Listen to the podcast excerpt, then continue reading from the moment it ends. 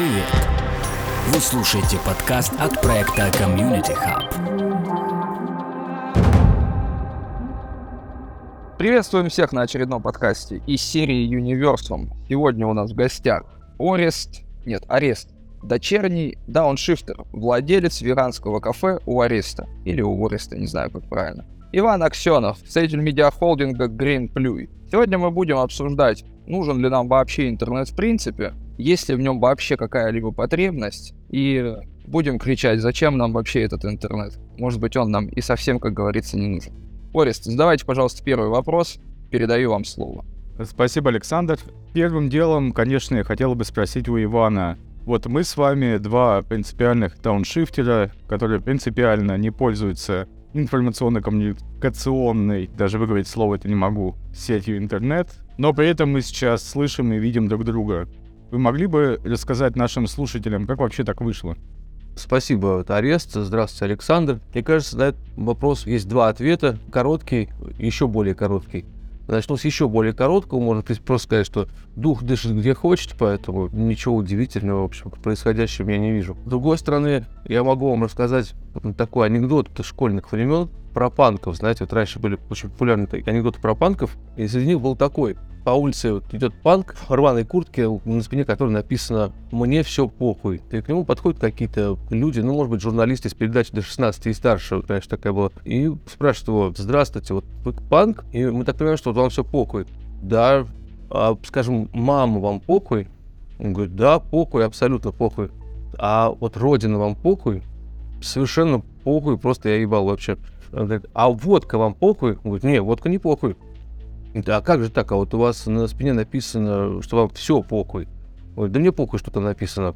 Вот. Я думаю, что вот это некоторая аллегория, а, описывающая данную ситуацию, в принципе, какая разница, почему получается так, если оно получается? Ну, я так понимаю, что вы э, неолудит или постлудит, как лучше выражаться? Киберлудит скорее, потому что приходится, так сказать, ломать то, что, в общем-то, невозможно совершенно пощупать руками, Собственно, поэтому, мне кажется, уничтожение интернета и является какой-то парадоксальной вещью, да, что как уничтожить то, чего не существует. Его же невозможно увидеть, потрогать, это же там не шкаф, как бы, и не дерево. И как вы пришли к пониманию того, что стремитесь уничтожить то, чего нет? Я просто вижу в этой сущности некую вредоносную силу, которую человечество совершенно не может контролировать. И поэтому, даже если это некая борьба Голиафа с Полифемом или там Давида с Самсоном, мне кажется, все равно нужно вот на нее выходить, даже если она обречена на провал. Ну, я могу вам привести просто ряд примеров объясняющих мое отношение к этому феномену. Конечно, интернет нужно рассматривать в исторической перспективе. Он не всегда был такой, каким вот он стал сейчас, как мы его знаем. Например, когда я только с ним познакомился, он имел, конечно, гораздо более осмысленный вид. Да, вот я вот просто могу вспомнить первые сайты, на которые я попал ну, где-то на рубеже веков это было, я вот не, не помню точно, когда. Первый сайт, который я посетил в жизни, это был сайт из группы Алиса. Был прекрасный совершенно сайт, это были точно еще 90 то есть там какой-нибудь год 99 допустим. Представляете, вот как то оформляли, так сказать, отдельные странички различных рок-групп. Меня очень заинтересовало, что там практически ничего не было на нем, разумеется, но были какие-то уродливые картинки плохо нарисованные, и неизвестно кем составленный текст, в котором в метафорическом ключе была изложена история группы Алис, так как будто, вот, собственно, там плохо нарисованная девочка на экране, это и есть вот, олицетворение самой группы. Там было написано, типа, родилась, там, год волка, там, из пламени костра, вот это вот все, вот, тут же вспоминается на самом деле, как э, Константин Кинч присоединился к Светлославу Задерию, совершенно это невозможно соотнести с рождающейся из костра уродливой девочкой, в общем, это было крайне любопытно. Я даже переписал этот текст вот на аналоговый носитель, потому что тогда не было еще никакого способа записать это, допустим, на восковой валик или как-то еще зафиксировать, да. Поэтому я вот просто от руки переписал, просто чтобы у меня это было. Или, допустим, в следующий раз мне довелось спустя года два оказаться в интернете. Вот это почему-то было кафе на станции метро Беляева. И возможность была редкая, потому что я посещал его бесплатно, в то время была там почасовая оплата. Это было довольно дорого, потому что денег ни у кого не было, и можно было каким-то вот образом подписаться туда на ночь в это интернет-кафе и бесплатно сделать все, что там хочешь сделать. Но проблема была только в том, что я не хотел ничего сделать, мне было там ничего не нужно, я вообще не знал, зачем это все придумано. Вот, но как бы товарищ, который меня туда привел, сказал, что мне нужно завести электронный мейл, так называемый, вот, которым сейчас до сих пор люди еще пользуются. Наверное, знаете, такое средство связи. И вот он, в общем, показал мне, как это делается, помог. Я завел, значит, эту почту, а что делать дальше, я не знал. И тогда я нашел сайт, посвященный группе Cure. Это был русский сайт, общем, который делали какие-то наши энтузиасты. Он тоже был прекрасно совершенно сверстан, там были какие-то какие квадратики, колоночки, в общем, все как-то прибило, в общем, как-то очень было странно расположение. Вот, но центральный материал там назывался «Топ-5 любимых помад Роберта Смита». И я с большим интересом его прочитал, там, значит, был охарактеризован каждый сорт помады, вписанный в цвета, там различных оттенков, знаете, там какой-то один там фиолетовый уходит, другой какой-то совсем розовый, там разные совершенно. Вы понимаете, там разные марки, разные производители, у них разные истории. Есть какой парадокс, это на самое начало нулевых, да, вот такой прекрасный, собственно, лонгрид, как посвященный такой важной теме. А, но впоследствии, когда вот я вспомнил об этом случае, решил освежить в памяти, собственно, что же там были за сорта помад, начал как-то гуглить, оказалось, что теперь в интернете такого найти невозможно. То есть просто вся эта информация вот из той романтической ранней эры интернета, когда его делали нормальные люди, когда я туда не заходил, теперь всего этого просто в интернете нет. Этого просто не существует. То есть там с какими-то правдами и неправдами, если провести с компьютером неделю, то можно найти ну, от силы 2-3 сорта помады, которыми пользуется Роберт Смит, и то для этого ну, приходится какие-то PDF читать, собирать информацию по крупицам, а всего остального мы просто узнать не можем уже. И, соответственно, когда мы наблюдаем деградацию такого рода, то просто понятно, что эволюция зашла в тупик, нужно просто ставить на этом деле крест и переходить к каким-то более совершенным средствам связи или вовсе от них отказываться. Вы свой монолог, очень познавательный и во многом поучительный, начали с того, что интернет не подконтролен человечеству. Но при этом рассказали очень много человеческих историй сейчас. Какой смысл вы вносите в значение человечества в это слово, говоря о интернете, который делают, в принципе, тоже люди, а может быть и не совсем люди. Дать определение слову человечество и как вы думаете, какая часть этого самого человечества должна заниматься новой эволюцией сети интернет. Да, на этот вопрос ответить не так просто, потому что, когда, конечно, лично я произношу слово человечество, я имею в виду в первую очередь себя, почему опираюсь просто на какие-то свои личные наблюдения, опыт. Вот, разумеется, в общем, люди таким образом устроены. Это вот тоже как то, что описывает э, Тимоти Мортон, да, что это вот такая, в общем, огромная величина, такой сверхобъект, да, который невозможно никаким образом знать, описать в его целостности, да. Поэтому я думаю, что и другие люди делают так же. Говоря о человечестве, они имеют в виду просто, ну, в лучшем случае, там, себя, свою бабушку, свою кошку, но не выходят за пределы. Ну, поэтому мне кажется, что вот пытаться здесь выйти на какие-то такие обобщения, это дело, в общем, неблагодарное. Очень легко промахнуться, да, потому что интернет же, он не способствует тому, чтобы действительно возникали э, или продолжают существовать некие общности, да, очень легко ошибиться. Поэтому да, когда, конечно, я хорошо подумав, я включу вот в э, понятие человечества, например, вас. Возможно, потом прибавится к этому еще человека 2-3, но, может быть, этого и достаточно будет. Здесь, наверное, стоит пояснить для наших слушателей, кто такой Тимоти Мортон. Это такой английский или американский э, философ, который паразитирует на вот этой в последнее время такой идеологической озабоченности несуществующими изменениями климата. И э, на этом деле довольно много людей, в общем, наживается э, финансово или символически. Сам Мортон начинал как, в общем, довольно приличный литературовед, занимался английскими романтиками. Вот. Но когда потом увидел, что карта идет, переключился на спекулирование экологическим дискурсом современным. Но одну вещь, как бы, по крайней мере, интересную он смог на этой почве придумать, да, что вот есть некие сверхобъекты, там, типа Вселенная, человечество, или, допустим, белок. Вот когда мы говорим белки, что мы имеем в виду, да? Мы же никогда даже одну-то в руках не держали. А есть такое ощущение, что мы как понимаем, о чем идет речь, да? Что мы знаем, что за существо, как оно вообще устроено, и главное, как оно устроено, как вот некая общность, да, как человечество бел. Но на самом деле это, конечно, иллюзия. Потому что мы не знаем о них, в общем-то, более-менее ничего. Я вообще никогда об этом не думал, что я ничего не знаю о белках. Я вот сейчас сижу и чувствую себя виноватым. Саша, замечу для тебя и для наших слушателей о том, что Тимоти Мортон на самом деле это представитель темной экологии, такого течения в современной философии, который, среди прочего, приглашался компанией Лукойл российской э, для лекции, в которой он объяснял необходимость разработки новых месторождений нефтяных в Сибири. Так что все не так однозначно, как говорится. Как думаете, Иван, э, какую роль информационно-коммуникационная сеть интернет сыграла в том, что у вас несколько искаженное представление о целях и задачах того же Тимоти Мортона и компании Лукойл. Интернет, по большому счету, является неким кривым зеркалом, разбитым кривым зеркалом, я бы даже сказал, который, в общем, та реальность, которую раньше видели люди непосредственным образом, соприкасаясь с ней физически, теперь ее как бы перестало существовать, да, потому что еще до того, как ты сможешь познать некий феномен, но ты как ту же белку или месторождение нефти или еще что-то, сначала на тебя обрушится этот град осколков этого зеркала, разбитого и сброшенного на землю демонами, и они попадут тебе, в общем, в сердце, какие-то из мельчайших этих осколков, как радиоактивная пыль. И, в общем, сначала отравят твою душу и сознание представлениями, в которых ты, в общем, не нуждаешься, которые не имеют никакого отношения к действительности. То есть, возможно, там часть той информации, которая у тебя попадет, она будет там э, чему-то соответствовать. Но общая картина неизбежно будет искажена злой силой, именно в силу ее типа, стихийности и неподконтрольности. И я вот это представляю себе именно так, да, что это вот как, как некий такой вот вихрь, ураган избитого стекла. От каких-то там больших кусков можно просто как-то увернуться или скрыться под зонтом, там, допустим. Вот, но э, мелочь все равно тебя испортит. Вот это очень хорошее замечание, на мой взгляд, потому что оно демонстрирует, как работает вообще механика эпохи Web 2.0. Нам много раз повторяют слово «экология», наделяя его положительными смыслами и так далее, и так далее. И потом, увидев слово «экология», мы можем воспринимать как нечто позитивное то, что несет абсолютно негативный с точки зрения той же самой условной экологии окраску.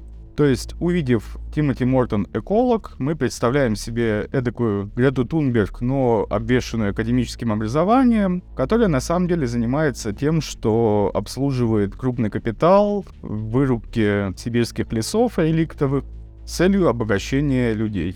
Очень маленькой категории лиц. Мне кажется, экология, в принципе, она с давних времен, еще вот до нынешней как бы интернет-экологии, она была таким способом распределения и перераспределения ресурсов. Никакого другого смысла под собой, в общем-то, не имел. Потому что даже когда я, в общем, был довольно-таки юным, я участвовал в каком-то экологическом кружке, и чем мы там, собственно, занимались? Какие-то тогда предлагали, наверное, не деньги еще, наверное, трудодни, как тогда было принято, вот. Но задача наша заключалась в чем-то. Нужно было в 6 утра прийти на определенную трассу и сидеть несколько часов на остановке, считая автомобили, проезжающие мимо.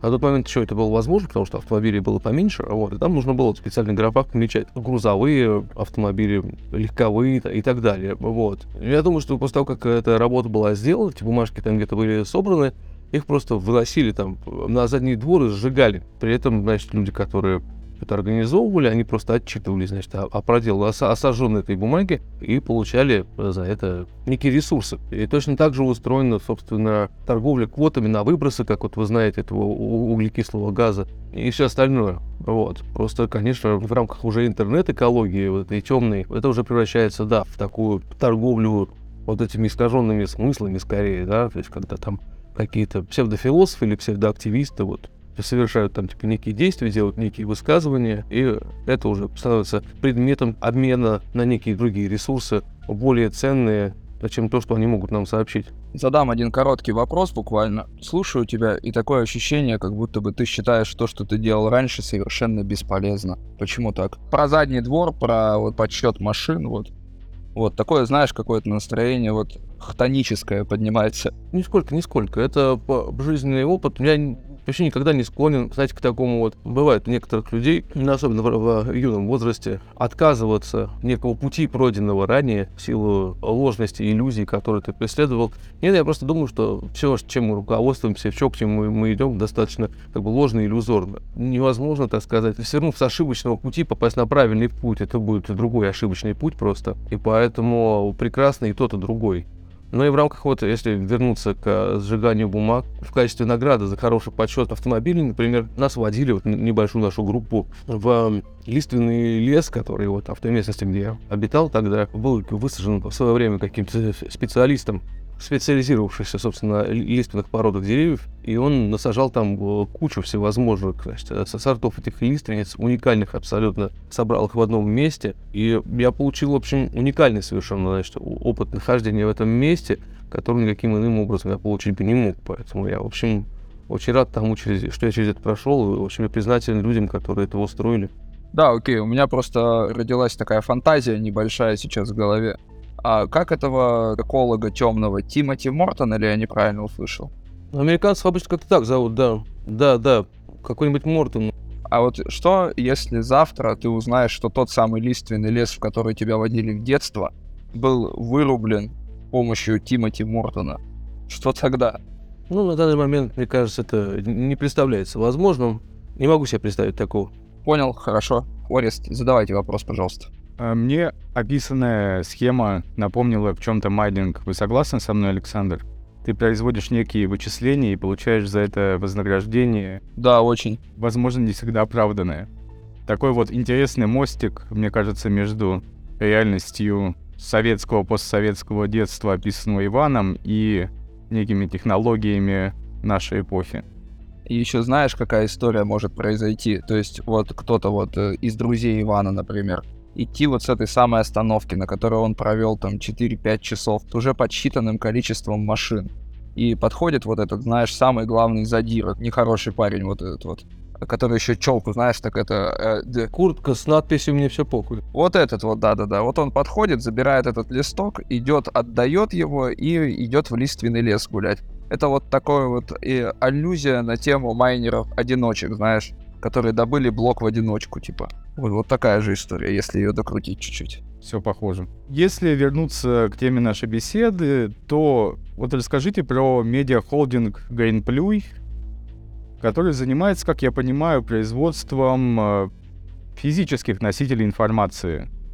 Расскажите, как в условиях, когда, как я понимаю, в России вы находитесь и ведете свой, в кавычках, бизнес, возможно заниматься такими делами, когда чиновники, во многом кровожадные, агрессивные, делают все для того, чтобы та же самая бумага, на которую уходят деревья, которые росли столетиями, стала очень дорогой, а конечный продукт стал предметом откровенно элитарного потребления. И как вы думаете, не хотите ли вы перейти в цифровое пространство, чтобы минимизировать хотя бы те же экологические материальные издержки? Ну нет, на мой взгляд, конечно, это совершенно недопустимо. Знаете, вот когда началась вся эта революция, связанная с появлением электронных устройств для чтения, кристаллических, у меня возникла в какой-то момент э, очередная иллюзия, вот о которых я говорил выше, что, возможно, это некое более совершенное устройство, чем те аналоговые средства, к которым мы привыкли. И я пытался как-то познакомиться, что же нам предлагает, и, в общем, там не нужно было далеко ходить, потому что там достаточно скоро люди, которые занимаются исследованиями подобного рода вещей, просто провели некий, значит, эксперимент и выяснили, что вообще люди, которые читают э, книги в электронном виде, они не понимают одного процента того, что в них написано. Ну, то есть, как, это очень странная такая вещь, что ты вот как вот берешь, что читал, читаешь, щелкаешь кнопками, там, еще можешь там выйти в меню, какую-нибудь игру включить, поиграть, проверить там электронный e-mail еще, там, допустим, я не знаю, там ICQ, что там еще есть. Вот, и после этого ты просто выключаешь эту книгу, ну и как будто ты ее не открывал на самом деле. Вот, ну то есть, может быть, ты запоминаешь там какую-то комбинацию флоп, которую ты нажал там или еще что-то, вот. Ну а все остальное не имеет просто никакого смысла а, абсолютно. То есть это некая такая вот имитация получения знаний. Я не знаю, для чего это было именно таким образом создано, но это вот факт, что вот все то, что касается значит, ци- цифровых средств, да, я занимаюсь в первую очередь изготовлением средств для чтения, да, то есть вот восковые валики это не совсем мой профиль, вот, я их только как бы приобретаю и использую. Изготавливаю, изготавливаю, собственно, бу- бумажные носители информации, да. И я думаю, что, возможно, более старые средства распространения информации, аналоговые, ну, такие как, э, например, те глинобитные таблички, либо береста, либо обои, там, ну, много было разных, там, папирус, э, пергамент и так далее. Что вот, я думаю, что они были гораздо более... То есть, если вот провести такую аналогию, то если при помощи цифровых средств мы получаем как бы ноль информации, при помощи традиционных книг мы получаем, ну, процентов 70-80, то вот с э, пергамена, вот этих свитков, которые использовали древние греки, наверное, они получают там процентов 200 информации. В чем вообще вот феномен древнегреческой культуры, да, античной, на которой, в общем, основывается все, что более, ну, вся европейская культура. Я предлагаю такой компромисс. Э, Вы бы на него согласились? Допустим, есть такая технология, что я пишу глинобитную табличку с посланием к вам, которая через долю секунды оказывается у вас в руках. Ну, а зачем она не так быстро? Она должна просохнуть, затвердеть, да? Я просто хотел объяснить нашим слушателям, э, как мы на самом деле сейчас общаемся в данный момент. А, да, да, это вот на нечто подобное похоже, да. Наше общение было бы в три раза более продуктивным, если бы это было по старинке, но вот мы как бы имеем то, что имеем. Я мечтаю о глинобитной табличке, на которой будет написано «Мне все похую», как у того панка, которая вот была вот. Потому что вот именно оттуда я бы хотел потребить не 200, но 400% этой информации. Вот такую глинобитную табличку я бы себе, конечно, хотел бы. Она бы мне всегда об этом напоминала. Таблички — это все феномен, конечно, не совсем нашего ореола про проживание, потому что, как известно, там долина Тигра и Ефрата, вот это все там, там просто у них было очень много глины, вот, а больше ничего не было там, не росло ни, ни деревьев, там, типа, ни растений, ни животных, ничего совершенно, там была только глина всегда. Поэтому в Египте, значит, соответственно, пользовались этим папирусом, в нашем краю, конечно, да. Вот я думаю, что если чиновники наконец запретят бумагу, в принципе, они могут рано или поздно сделать, просто там, знаете, для отчетности ему, там нужно по пятницам отчитываться, там, сколько там они убили лягушек, там, допустим, или там, чем они еще занимаются. Да, вот однажды так они могут запретить просто бумагу, например. Ну, нормально, в принципе, и тогда я думаю, что мы можем вернуться к более архаичным, но более совершенным техникам, да, вот к бересте. Конечно, я надеюсь, что к этому времени технологии позволят сделать процесс производства бересты экологичным, в том смысле, что чтобы его можно было тут же отращивать обратно, потому что так, конечно, просто обдирать березку, конечно, жалко. Но вот эти вот берестяные грамоты, они, в общем, до сих пор считаются достаточно уникальным способом передачи информации, да, как вы знаете, что вот под Новгородом до, до, до сих пор, в общем, находят, потому что они сохранились из-за специфического химического состава почв тамошних. Благодаря их открытию для нас целый мир, в общем-то, возник, которого прежде не существовало, да. Узнали, как вот жили люди в стародавние времена. Мне кажется, если нам придется к этому, в общем, рано или поздно, в общем, тоже обратиться, то мы все от этого только выиграем. Ну вот. А потом, знаете, например, ну вот в Индии, мне вот рассказывал наш друг Роман Михайлов, режиссер, писатель, что вот в Индии, например, нормальной бумаги как таковой нет. Да, может быть, потому что она там тоже не растет, там или еще что-то. Но они используют вот некое подобие бумаги, какой-то такой... Я так понимаю, что больше всего это похоже на какой-то мусор, в общем но тоже вот тонкий, как бы, и позволяющий наносить на нее ну, некоторые, в общем, символические знаки. Эта квази-бумага ценится на вес золота, это выглядит совершенно чудовищно, но все абсолютно этим довольны никого это совершенно не смущает, потому что, опять же, как мы знаем, именно в Индии появился вот этот вот великий индийский эпос, там Махабхарата, Махагавад-гита. Я думаю, что просто в других условиях такого эпоса произвести не могли, потому что все связано вот с, собственно, со средствами, позволяющими эту информацию распространять. А какие чудеса еще вы встречали в лесах, помимо березок, из которых можно бересту добывать и тому подобное? Может быть, э, вы видели своими глазами, например, боровики, подосиновики. Как вы вообще относитесь к такому средству коммуникации, как грибница ризома, напоминающие в чем-то то, что мы называем интернет, будь то Web 2 или, может быть, даже в перспективе Web 3? Разумеется, то, о чем вы говорите, мне хорошо знакомо. И, в принципе, грибная эта ризома, эта микориза, она, в общем-то, является прототипом и идеалом интернета совершенного, потому что, собственно, что такое лес, как бы, да? Лес — это и есть то самое несуществующее человечество, соединенное грибным интернетом грибы посредством этой микоризы связывают между собой, собственно, все, что в этом лесу находится, все деревья, другие растения и так далее. И за счет этого осуществляется коммуникация внутрилесная. Но у грибов, как вы знаете, совершенно нету вот того как бы недостатка, который свойственен Web 2.0, о котором я знаю, собственно, с ваших слов, Арест, о том, что вот за всеми этими ICQ, грубо говоря, стоят какие-то конкретные люди, возглавляющие некие корпорации с большим капиталом, которые контролируют вот эти способы распространения информации как и саму информацию. И все остальное. В грибном интернете, конечно, никакого ICQ нет. Он полностью децентрализован, да, и просто эта микориза, она вырастает в совершенно хаотическом, но при этом упорядоченном виде, да. Там просто эти мириады невидимых нитей как бы оплетают совершенно все, стремясь только как бы вот как платоновские идеи, как бы они, они стремятся только к благу леса. В то время как облетающие нас, нити эти невидимые, они, конечно, стремятся только злу, как бы, и, к разрушению. Если я вас правильно понял, то главная разница не в том, как это устроено технически или технологически, а в том, как организована экономика подобных сообществ. То есть вот есть э, грибной мицелий, который распространяется, потому что он не может не распространяться, и всем приносит потому благо. А есть извращенная, инвертированная экономика грибницы, которая весь экономический потенциал выкатывает в виде исключительно шляпок боровиков, которые потом э, становятся червивыми, и даже не факт, что их можно потреблять другим биологическим и небиологическим видом. Ну да, это такие боровики, которые больше похожи, мне кажется, скорее на какие-то фурункулы.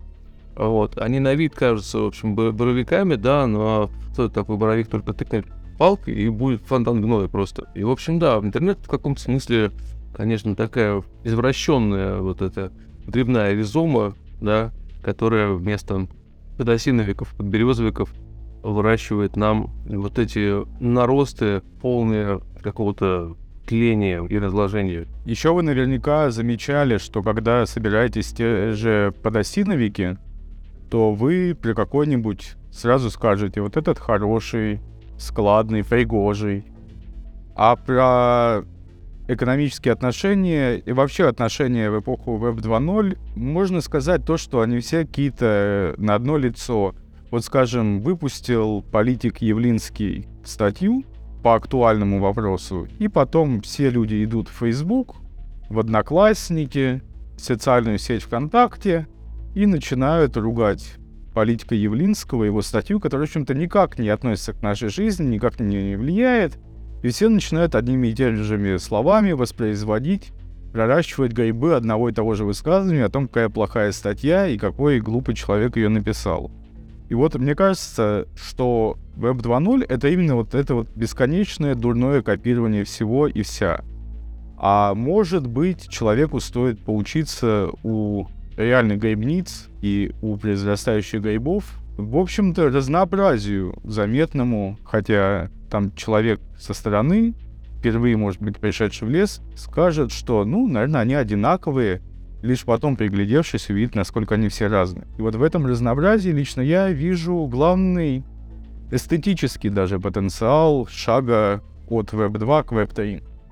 Да, безусловно. Но для этого, конечно, вот это несуществующее человечество должно сперва очиститься, да, и другими глазами взглянуть на окружающий его мир, да, потому что э, действительно есть же довольно много людей, которые думают, что вот, потому что вот это вот просто там типа дерево, да, то есть я не говорю о том, что у каждой березы свой характер, своя личная история там и все остальное.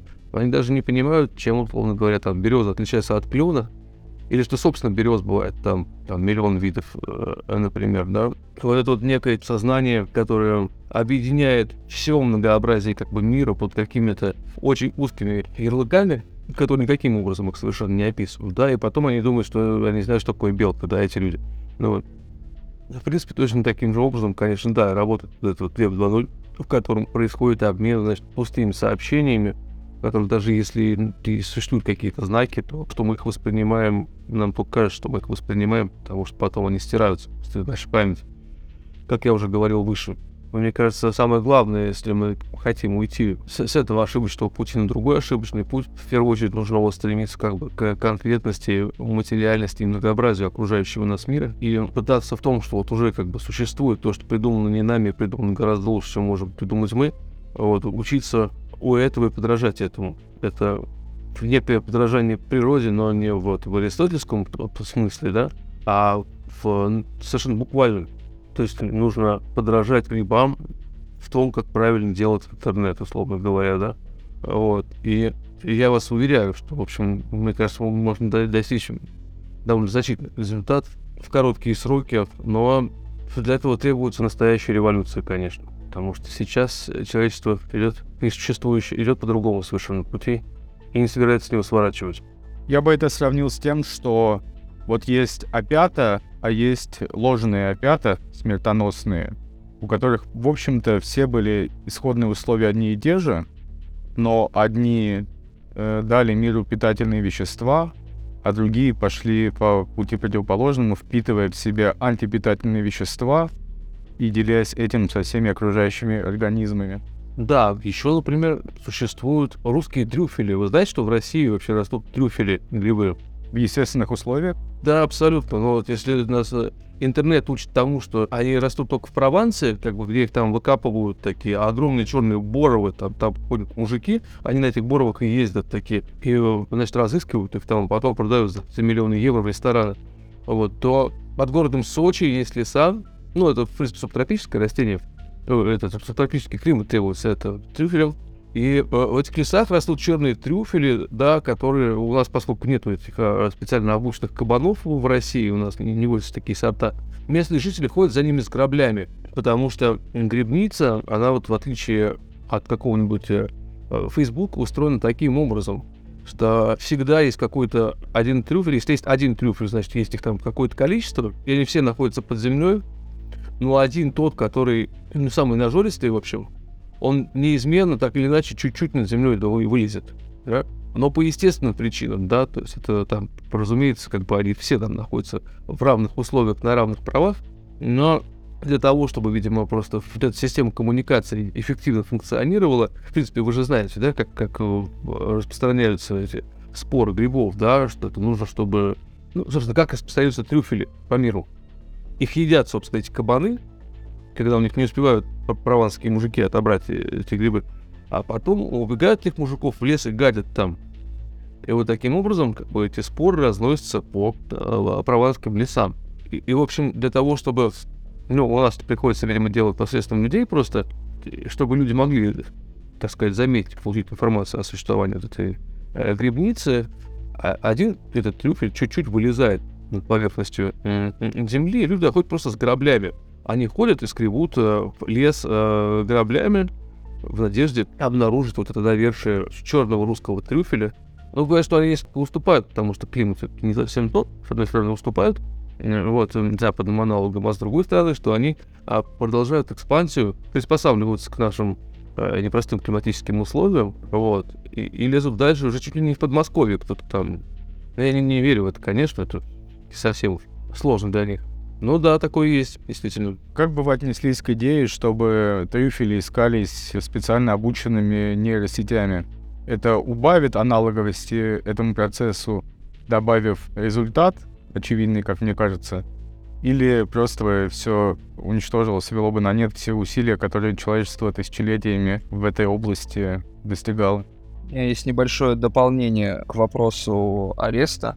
Совсем недавно обучили нейросеть плюс искусственный интеллект по фотографии определять качество и вкус тунца. То есть человек подносит фотокамеру, показывает ей тунца, и ей пишется, вот этот тунец обалденный, а вот этот тунец лучше бы его не кушать. И вот, соответственно, как бы, возможно ли в принципе такая технология, потому что наверняка у трюфеля есть там, не знаю, как, какие-то параметры, по которым его можно найти. Его Боров же ведь находит, вот этот прованский. Вот, соответственно, вопрос. Дело в конечном счете упирается во что? Вот этот ваш пример с тунцом достаточно характерный, потому что вы, наверное, знаете, что все, что мы едим под названием тунца, на самом деле тунцом не является. И сколько бы нейросети не определяли качество вот этого тунца, и сколько бы не искали они э, трюфели, ну где они их будут искать? У мамы своей в шкафу, что ли? Ну, то есть их же нету, на самом деле, этих нейросетей, как мы знаем. Да, и также с тунцом. Ну, вот я тебе покажу фотографию тунца, ты качество, но это не тунец на самом деле. Так получается, что тунца всего съедают японцы. И, так сказать, белокожим варварам в этом смысле ничего не достает совершенно. А, так сказать, для быдла они придумали, ну, для нас, в смысле, они придумали некий, как бы, квази-аналог. Ну, вот как у нас есть вместо грибницы интернет, вот также японцы придумали какую-то совершенно другую как бы, рыбу, называть тунцом, говорить ешьте.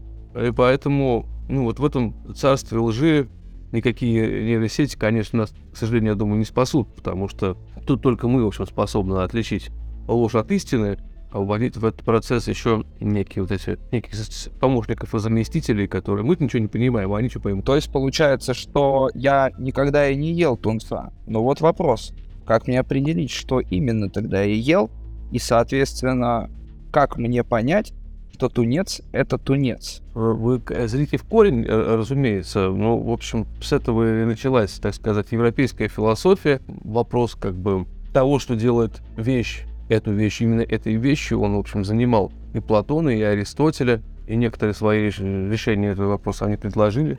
Да, вот. Но в любом случае есть максимально общий ответ, да, что нужно просто заниматься познанием мира, быть открытым ему, и не думать, что ты уже действительно все знаешь, потому эти люди, которые думают, что они все знают, они уверены, что в России нет трюфелей, что они ели когда-нибудь тунца, что они понимают, что такое белка. А на самом деле этот мир не познан. Того, кто, в общем, ищет, ожидает масса интересных открытий. А, и вот мы подходим к следующему вопросу. Мы уже многое узнали о том, что грибницы и вообще грибы могут дать человеку, в том числе в образовательной части. А как вы думаете, может ли человек чему-то обучить грибницы и просто грибы? Да, мне кажется, что ближе всего в нашей культуре к грибам подобралась поэзия. И мне кажется, что возможно, в будущем будет существовать некие вот э, симбиотические сообщества, созданные под руководством человека, при помощи нейросетей, потому что понятно, что вот эти какие-то нейроинтерфейсы, которые будут подключаться к грибницам, они, в общем, не за горами, это дело ближайшего будущего. И я думаю, что э, дальнейшая эволюция э, грибных видов, она, возможно, будет отчасти контролируемой. То есть можно будет просто делать какие-то анклавы, какие-то специальные типа, локации для таких экспериментов. Вот, и выращивать грибы при помощи нейросетей, обученных вот на датасетах из различных как бы отраслей русской поэзии. Там, допустим, про белые грибы вы знаете наверняка, да, что их тоже существует миллион видов, вот. Но самый лучший это боровик. Боровик, почему он так называется? Потому что растет в бару, там, где сосны. Да? Но вполне вероятно, что можно будет как бы, получить боровик плюс, если вот при помощи этих нейросетей, обученных на датасете, как полного собрания Пушкина, подключенного, значит, к грибнице, он будет проведена такая искусственная доэволюционирование боровиков, то получится некий сверхборовик, выросший под воздействием этой божественной поэзии. Да, и тут нужно будет просто, ну, конечно, все это будет делать экспериментальным путем, понятное дело. Я думаю, что вот какие-то корреляции, да, между отдельными видами грибов или их отдельными свойствами и какими-то там явлениями в русской поэзии можно начинать выводить уже прямо сейчас, потому что, ну, понятно, что если самый лучший гриб — это боровик, Э, а, а самый лучший поэт это Пушкин, да, то есть понятно, что там, типа, это бьется просто сто процентов. Допустим, Лермонтов, тут уже нужно подумать, да, это подосиновик, там, это подберезовик, в общем, или... Грусть, грусть скорее, наверное. Возможно, грусть, да, потому что, вот, например, я никогда не понимал вообще, это для меня один из самых загадочных вот, типа грибов, и точно так же я вот Лермонтова, например, мне достаточно сложно, в общем, его полной мере понять, ну вот особенно его поэзию, прозаическое творчество, конечно, в этом смысле доступнее гораздо, вот. А поэзия, ну как-то вот, я все к ней как-то подбираюсь, подбираюсь, и также к груздям. У меня такая амофоничная аналогия, потому что у меня вот творчество Михаила Лермонтова вызывает грусть. Да, да, да, вы совершенно правы. Да, мы, кажется, попали прямо в точку. Александр, а вы случайно не спросили миллион видов боровиков и груздей, есть ли вопросы к сегодняшнему нашему гостю у них? Я дайте мне пару минут подготовиться, пока задайте следующий вопрос. Да, следующий вопрос, э, на который вы частично ответили два вопроса назад. Я как понимаю, вы живете в глухом лесу, в такой землянке, покрытой мхом. А вот представьте, что однажды вы, вы проснетесь, поднимете мох весь этот вот, вылезете из-под пола, пойдете мимо родных осин и увидите, что просто идет армия роботов с нейроинтерфейсами, которые собирают землянику. Ваша реакция, что вы будете делать? Такие вопросы решаются, конечно, ситуативно. Но опять же, вот что касается роботов, я думаю, что к тому времени, когда роботы научатся собирать землянику, это будут уже не совсем те роботы, к которым мы привыкли, когда смотрим эти всякие голливудские поделки дешевые или читаем замечательных американских фантастов.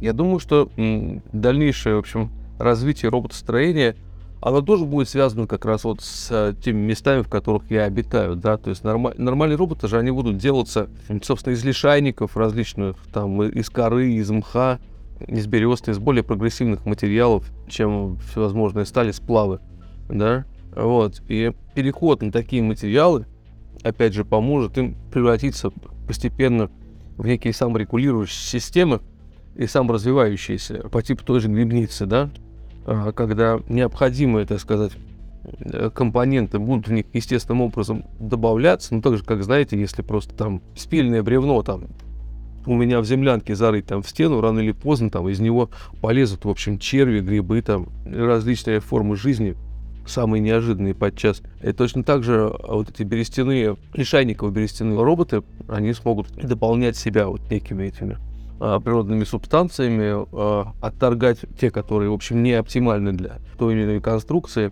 и, в общем, растить себя сами. Так они, в общем, смогут потом постепенно, может быть, организовывать какие-то союзы народ наших семей, там, обзаводиться потомством и получать какие-то права гражданства там и, и так далее. Природная, так сказать, составляющая э, придаст им необходимую уникальность для того, чтобы приблизиться как бы к нашему виду, а не оставаться на вот уровне этого автомата, который, конечно, не способен собирать никакую землянику, потому что автоматы землянику не собирают. То есть, э, на ваш взгляд, будущее за биостяными, а не кремниевыми микрочипами? Да, разумеется, разумеется. Потому что из кремния кремень не растет, да? А то, что не растет, то умирает. Вот и все. И мне кажется, это очень снизило бы напряженность э, в Азиато-Тихоокеанском регионе, потому что где кремниевые чипы производятся, там, на Тайване, который сейчас горячая точка без пяти минут. А так можно было бы перенести производство микрочипов в, в какие-нибудь... Где у нас э, березы самые лучшие растут? В Карелии.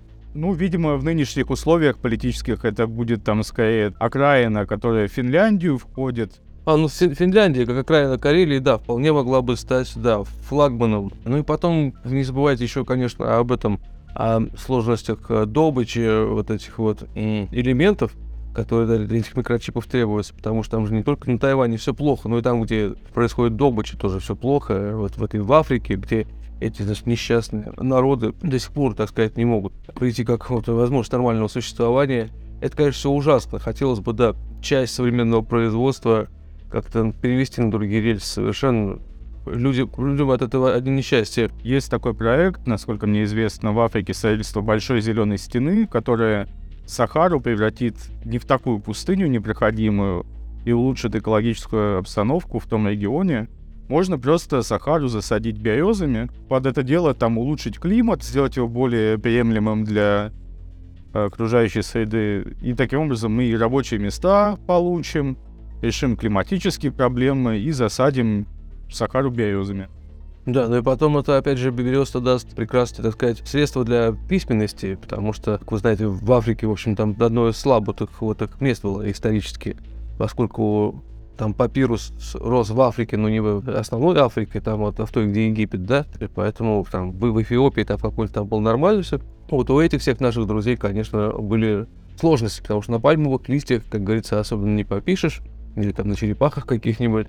Вот, и березы в этом смысле даже на данном этапе исторического развития могут сослужить многим добрую службу. Хотелось бы начать с коротенького рассказа. Однажды в лесу жил гриб. Он был маленьким и незаметным, но все-таки очень удивительным существом. Гриб умел получать энергию из деревьев и жить совместно с другими растениями и животными в лесу. Однажды Гриб услышал, что в лесу происходит что-то странное, услышал, понимаете, да? Деревья начали высыхать, а животные исчезать. Гриб понял, что ему нужно что-то делать. Он отправился в путешествие, чтобы узнать, что происходит. Уважаемый Орест, уважаемый Иван, скажите, чем закончилась эта история? Коротенький абзац от вас. Иван, вам слово. Ну, вообще это звучит как начало некого эпического фэнтези-романа, в котором вот просто будут главными героями некие, э, опять же, там грибы, мхи, какие-то другие такого вот рода формы жизни. И, по-моему, да, это просто вот такой зачин, знаете, как деревня погибла, остался вот один будущий герой, так сказать, и вот он идет э, вершить там суд, э, справедливость и навстречу всевозможным приключениям. Я бы почитал бы, кстати, такой роман. То есть как тысячеликий герой этого Джозефа Кэмпбелла, то есть начало вот этого великолепного эпоса про гриба. Ну, это миллион ликий герой. Это верно. Орест, уважаемый, пожалуйста, продолжите этот рассказ. Только не нужно говорить, что это детство Тамангуля. Пожалуйста. Скорее, это действительно эпическое произведение, которое, в котором должен потом появиться не великий герой, а наоборот антигерой в лице карлика в черном колпаке. Окей, хорошо. На самом деле сказка завершается очень просто. Вскоре Гриб обнаружил, что лес загрязняют люди. Они вырубали деревья, загрязняли воду и выбросили мусор. Гриб понял, что нужно действовать быстро, и он начал собирать других жителей леса, чтобы вместе спасти их дом. И так они все вместе успешно спасли лес. Вам не кажется, что в этом рассказе от нейросети человек — это антигерой? И как именно грибы спасли лес, чтобы человек их больше не засорял, здесь ничего не сказано. Ну, вообще, по-моему, это краткий пересказ э, «Властелина колец». Нет, как по мне, это, знаешь, это такая коротенькая предыстория Last of Us, знаешь. Только не со стороны вот этой вот парочки, вот этого старого мужика с этой с малолетней девочкой, а типа, ну, со стороны грибов рассказ такой. Ну, просто ты, как то сказать, антропоцентричный, а мы люди, дауншифтеры, иначе смотрим на реальность. Во-первых, уже сейчас же начали выводить, пытаться выводить породы грибов, которые будут способны перерабатывать мусор, как известно, да? Вот. А, ну, правда, никто не утруждает себя тем, чтобы, так сказать, достроить эту логическую, в общем, а, цепочку, как бы понять, что к чему это в конце концов должно будет привести по логике вещей, да, что когда э, грибы, в общем, подключенные к нейроинтерфейсам поймут, что, в общем, люди тоже в некотором смысле биомусор, который, в общем, засоряет планету, вот, они выведут такие виды грибов, которые просто переселятся на людей и их сожрут. Я думаю, что такой вариант, в общем, весьма вероятен. Вы, Иван, посмотрели Last of Us? Нет, к сожалению, я просто не, не очень понимаю, что это такое, там какие-то... Я, я тоже, кстати, не смотрел, хочу поделиться с вами. Там вроде как вот, ну, грибок поражает людей и проникает в их мозг. И гриб начинает управлять телом вот этих вот, ну, людей. Кардицепс, точно, все верно, именно так. Так там этот грибок, кстати, и называется. Э, там есть очень интересный момент, Говорите. что там есть э, в этом сериале наша единомышленница, наша с Иваном, которая, когда узнала, что грибок начинает заражать человечество, предложила, что нужно, ей, нужно помочь этому грибку в деле уничтожения человечества и разбомбить индонезийские города с воздуха. Звучит как-то немного жестоко, мне кажется, вот просто, так сказать, Зачем грибам вообще управлять людьми? Мне кажется, это как-то сложно, в смысле, типа, ты от этого больше проблем получишь, мне кажется, потому что людьми еще управлять такие, как бы, ну, довольно мудацкие, в каком-то смысле, конструкции, в общем. Люди сами собой управлять, в общем, не в состоянии. Вот. Мне кажется, просто а, пожрать было бы гораздо энергоэффективнее, да, то есть там, ну, люди же не пытаются там, типа, управлять нефтью, да, какой-нибудь, они же просто ее сжигают, э, типа, и все. И, и тут, мне кажется, проще было бы сделать так же. Просто превратить как бы в биотопливо некоторые, да есть такой вопрос вот к вам, Иван, и к вам, Эд. Этот вопрос был сформирован нейросетью. Если бы гриб мог задать вопрос человеку. Иван, Орис, зачем вам противогрибковые препараты? Ну, нам, положим, не зачем. Мы совершенно здоровы, полны сил, в общем-то. Вы как авангард человечества сейчас отвечаете перед грибом. Вы же понимаете, что вот эти условия жизни в землянках, в общем, это очень полезно для иммунитета.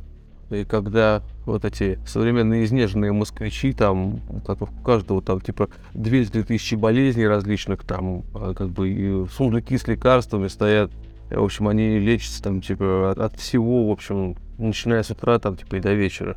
Вот, э, это с чем связано? Мне кажется, москвичам нужно хотя бы перестать мыть руки, если они хотят выжить в дальнейшем, потому что нынешний вот это вот их образ жизни, как бы, э, и образ гигиены, не, не, да, не оставляет им никакого шанса совершенно. Вот, они утратили всякий, так сказать, контакт с природной действительностью, и поэтому нужны не противогрибковые препараты, а какие-то грибковые препараты. То есть, может быть, вместо мытья рук нужно просто людям начать наносить на себя какие-то вот э, суспензии из грибов, которые будут по различные как бы, бактерии стимулирующие, так сказать, иммунитет, который в таких противоестественных условиях, как нынешние, стремится к нулю. Поэтому да, нужны, нужны не антигрибковые препараты, а грибковые именно препараты. Благодарю за ответ вас.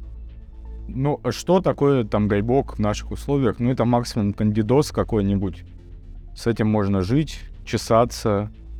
Не очень это эстетично, но вообще я присоединяюсь к призыву Ивана, чтобы москвичи в первую очередь перестали э, уже культ гигиены исповедовать, чтобы они дали волю различным палочкам, бактериям и тому подобным, самим решать судьбу для начала города Москвы, а там, возможно, и всего человечества. Да, безусловно. Большое спасибо за ответы. У нейросети более нет вопросов. Александр, вопреки логике нашего подкаста, хотел бы задать вопрос вам. А вам не показалось, что мы с вами и Иваном говорим на совершенно разных языках и используем разные термины, но, в общем-то, говорим об одном и том же? Я вам так отвечу, Орест. Я люблю разговаривать на разных языках, и э, я как минимум могу слушать, но я не всегда могу отвечать. Но э, я всегда учитываю эмоциональное состояние человека, с которым я разговариваю. И самое главное, чтобы человек горел тем, что он говорит. То есть, когда человек этим горит, тогда, очевидно, это нужно слушать. Горел белками. Я сегодня очень много нового услышал для себя. Как минимум, я понял, что я ничего не знаю о белках. Меня это привело к, к очевидной мысли, что уже пять подкастов подряд разными спикерами и с разными ведущими, с разными гостями мы, тем не менее, говорим про грибы. Пять выпусков. Пять выпусков. Вы понимаете вообще, о чем речь? И я понял, что на один из следующих подкастов я бы хотел найти себе прям настоящего миколога и поговорить прям полноценно, полный подкаст только о грибах. Надо искать этого академического миколога, потому что в последнее время еще распространились поп-микологи, которые пар- паразитируют на грибах точно так же, как экологи на экологии. Вот, да, поэтому нужны какие-то желательно такие, очень, типа, как бы скучные такие, типа, нудные люди. Вот они на самом деле это все дело и знают. А, Орест, еще в дополнение к вопросу, который вы задали мне напоследок. Я считаю, что сам факт того, что мы начали разговаривать на разных языках и говорим об одном, это уже очень большой шаг. Как такой же вот шаг, например, когда мы впервые заговорим с грибом, например.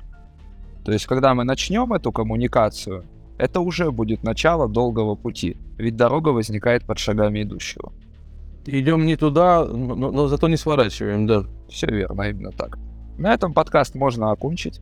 Сегодня у нас э, в гостях были Иван и Орис, яркие представители нашего нового сообщества. Я всех был рад слышать, буду рад слышать вас на эфире вновь. Эфир окончен. Вы слушали подкаст от проекта Community Hub. До новых встреч!